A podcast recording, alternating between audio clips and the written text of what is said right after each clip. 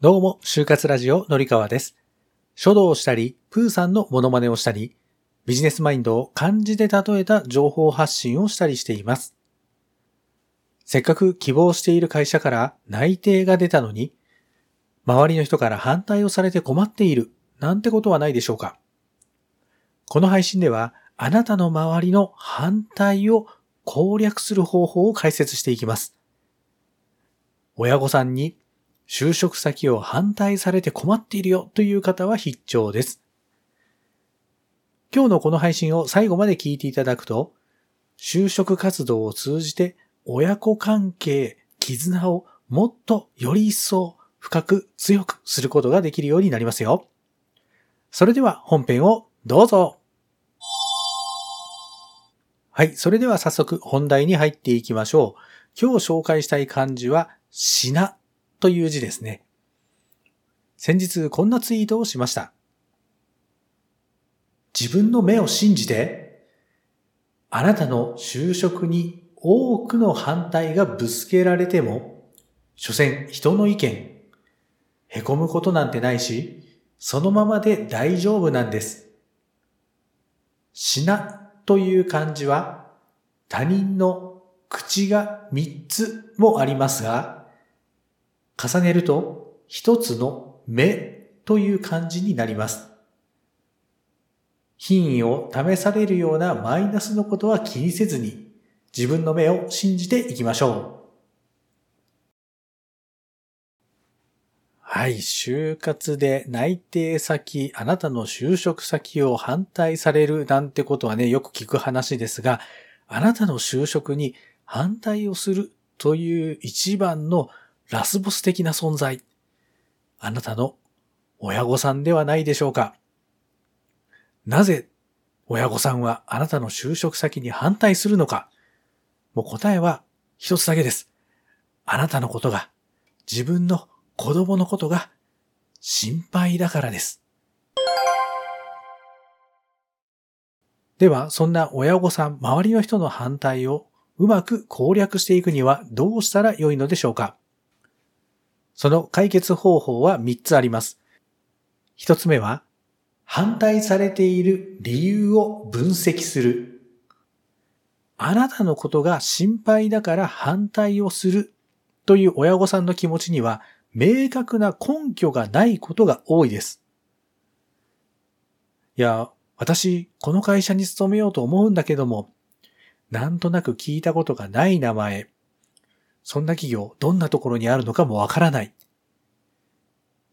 親御さんが気にしているのは、自分の子供には経営が安定している企業、つまり、潰れない企業に勤めてもらいたい。いいところに勤めてもらいたい。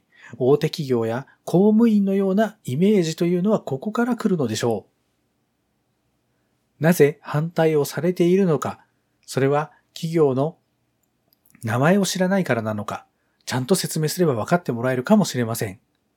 どんなところなのか、どこにあるのか、ちゃんと説明ができているでしょうか。そんな反対の理由を分析して一つ一つ問題を解決していきましょう。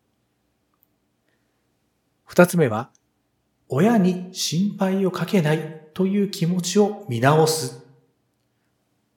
親に心配かけないなんてそんなこと言われなくてもわかってるよ。って皆さん思いますよね。就活は社会人になるための第一歩。独り立ちすること。親から親離れをするということがあなたはできているでしょうか例えば、身の回りのことで親御さんに頼っているところ、自分でそれを行うことによって自ら進んで生活スタイルから変えることで独り立ちをするんだという姿勢を見せていきましょう。三つ目は、親とのコミュニケーションを自分から増やす。一人暮らしで下宿をしていてなかなか話す機会がない、うまく親とコミュニケーションが取れない、なかなか顔を合わすこともないというのが原因の一つかもしれません。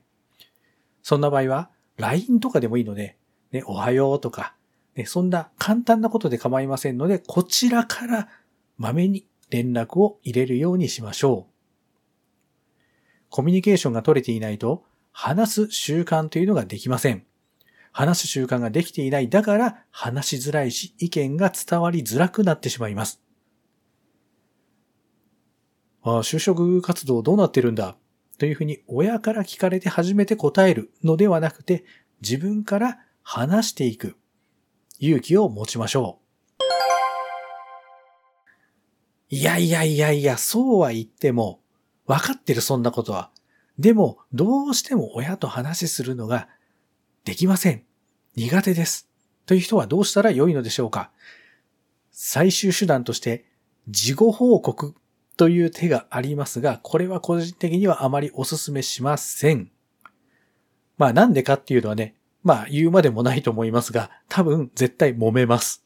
ね、必ずなんで言わなかったんだ？なんで勝手に自分で決めたんだ、ね、言われるのが目に見えてますよね。特に親元を離れて、実家を離れて、一人暮らしを初めてするというような生活スタイルの変更。県外に就職するなど、生活に変化が伴う場合はなおさらです。まあ私の場合はですね、まあ、正直、まあ大きな声じゃ言えないんですが、親と揉めるっていうのがね、なんかすごい嫌な感じがしたので、私ここだったら、うちの親も安心して認めてくれるだろうっていうところばっかりを狙って受けて、まあ最終的にね、銀行っていうところに就職をしたんですが、まあ残念ながらね、そこもやめてしまいました。そんな苦い経験があります。この問題は皆さんが必ずぶつかる壁です。可能であれば、就職活動が始まった時から、親御さんとコミュニケーションをとっていくように変えていきましょう。今日も最後まで聞いてくださってありがとうございました。概要欄も見てくださいね。ではまた。